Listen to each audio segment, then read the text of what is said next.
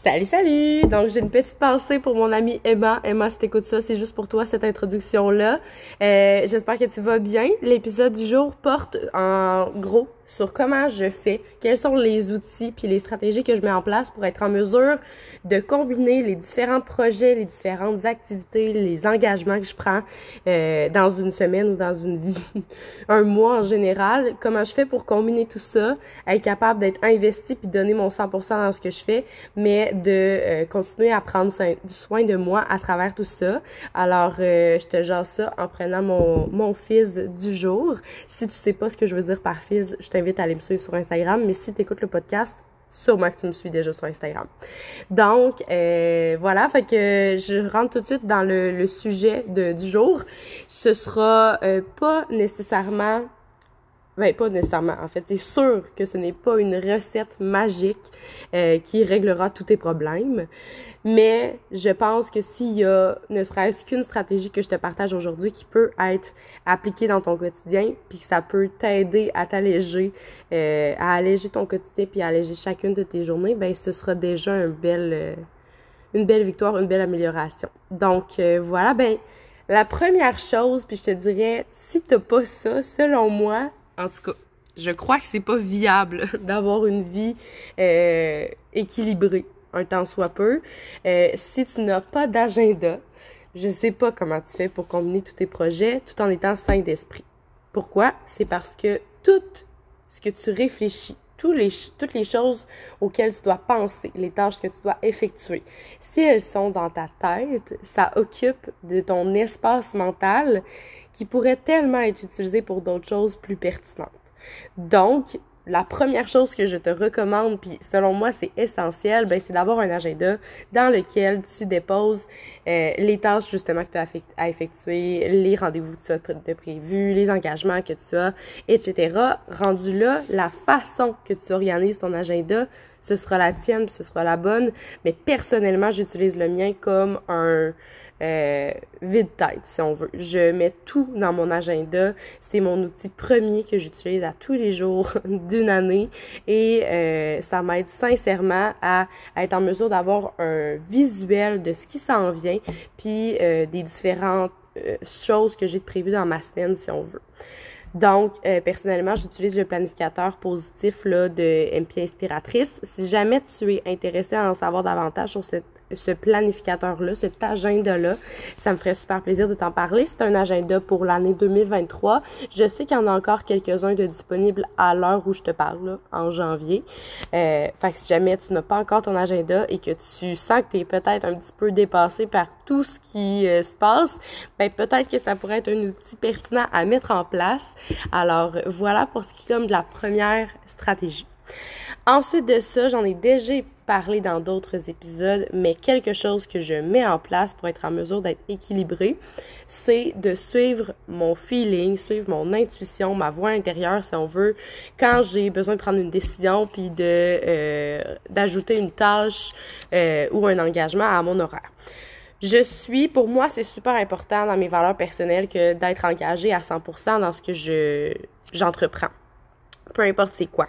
Donc, je, pour moi, c'est vraiment important de considérer puis de réfléchir avant de prendre une décision pour être en mesure de donner le meilleur de moi-même. Alors, si je refuse une opportunité quelconque, c'est parce que j'ai réfléchi à la question puis que pour ma mon bien-être ou pour mon équilibre de vie, je sais que ce n'est pas quelque chose qui peut être combiné à mon horaire au moment où ça m'est présenté. Donc, qu'est-ce que je veux dire par là? C'est que si tu as plein de choses qui s'offrent à toi, tu n'es pas obligé, et même je ne te recommande pas de tout accepter et de tout commencer en même temps.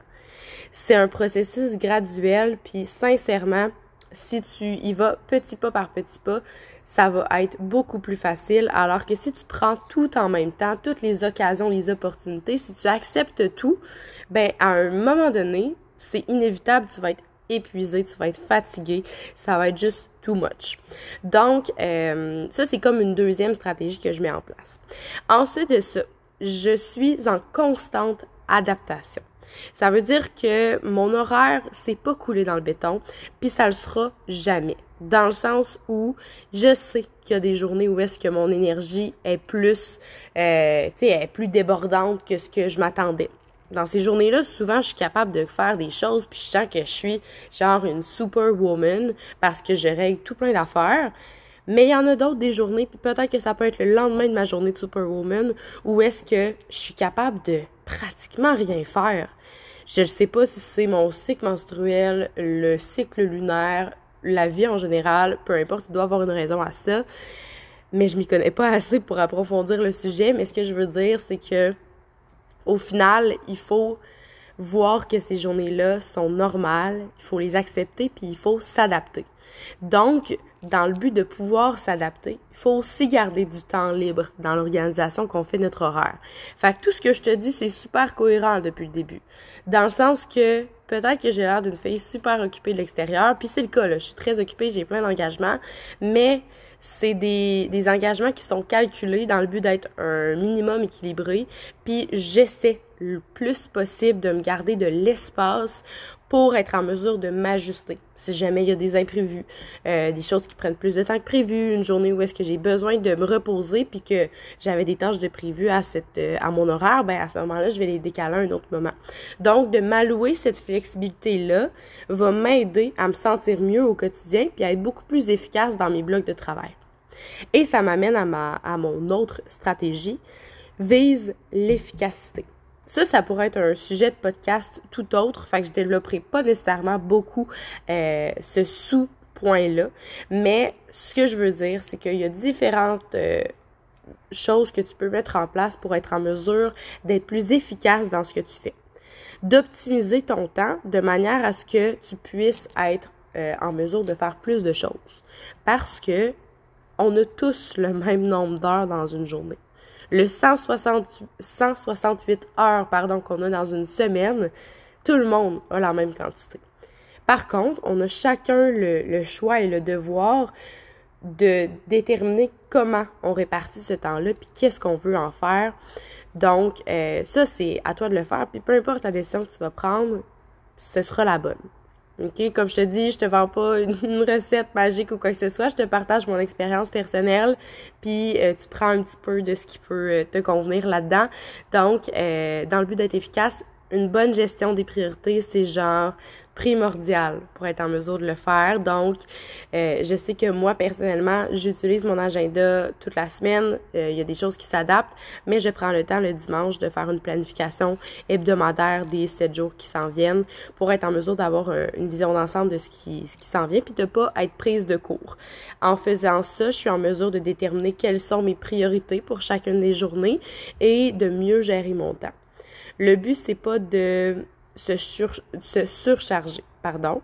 Le but, c'est pas de surestimer ce qu'on est en mesure de faire en une période X de temps, mais c'est quand même d'opter pour un, travail qui est efficace, qui est optimal, autant que possible, pour être en mesure de euh, d'avancer. Fait que je te dirais, c'est comme mes quatre outils de base. Après ça, c'est sûr que le fait de prendre soin de moi au quotidien, c'est comme ce qui me permet de garder la tête hors de l'eau à travers tout ça. Parce que bien que chacun de mes projets, indépendamment, je les adore, puis si je les fais, c'est parce que j'aime ce que je fais, ben tout ensemble, ça peut faire beaucoup par moment. Donc, le fait de prendre soin de moi, je suis quelqu'un qui prend régulièrement des marches à l'extérieur, qui écoute des podcasts, qui lit des livres, qui prend des bains, qui prend des moments entre amis, euh, qui prend le temps de manger. Là. Quand c'est l'heure du repas, je, ferme mon téléphone, j'essaie le plus possible de, de juste profiter du repas que je suis en train de manger, euh, de faire des power naps, que moi, c'est vraiment une habitude que j'ai établie.